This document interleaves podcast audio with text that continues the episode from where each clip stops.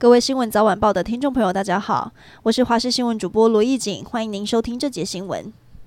最近几天每天都有午后雷阵雨，但天气还会持续不稳定下去。因为青台苏拉今天下午已经生成，它走得慢，还会持续增强，会往哪走也受到关注。像是美国模式预估它会从南边通过，但欧洲模式预估它会直接成为穿心台。气象局表示，下周就是路径变化的关键，如果靠近台湾，会为西半部带来雨势。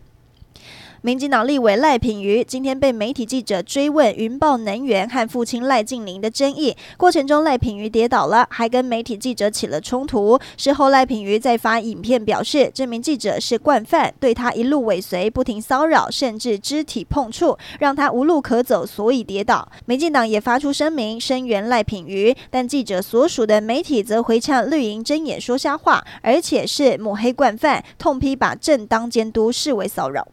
台南市安平区昨天发生一起死亡车祸，二十一岁魏姓女子酒后开着二手名车撞死五十八岁孙姓妇人。经过检方复讯后，她以十万元交保，但女子被网友揪出，在车祸发生之后还自拍车子被撞烂的影片，一连在 IG 发了好几条限时动态，似乎只心疼自己爱车被撞毁。民众党新竹市长高虹安涉嫌诈领助理费被起诉，现在又被民众党的新竹县党部前执行长林冠年公布他的亲笔签名文件，发现其中一位助理明明就在八月份离职，却还领了九月份的薪水和加班费，甚至缴回公积金。网红四叉猫也爆料，助理薪水一口价是四万元，前四个月的劳保却低报，而高虹安当时的男友李中庭收入都算高，助理写文章拿奖金一千元。却被要求分一半给帮忙微调的李中庭，连五百元都要计较。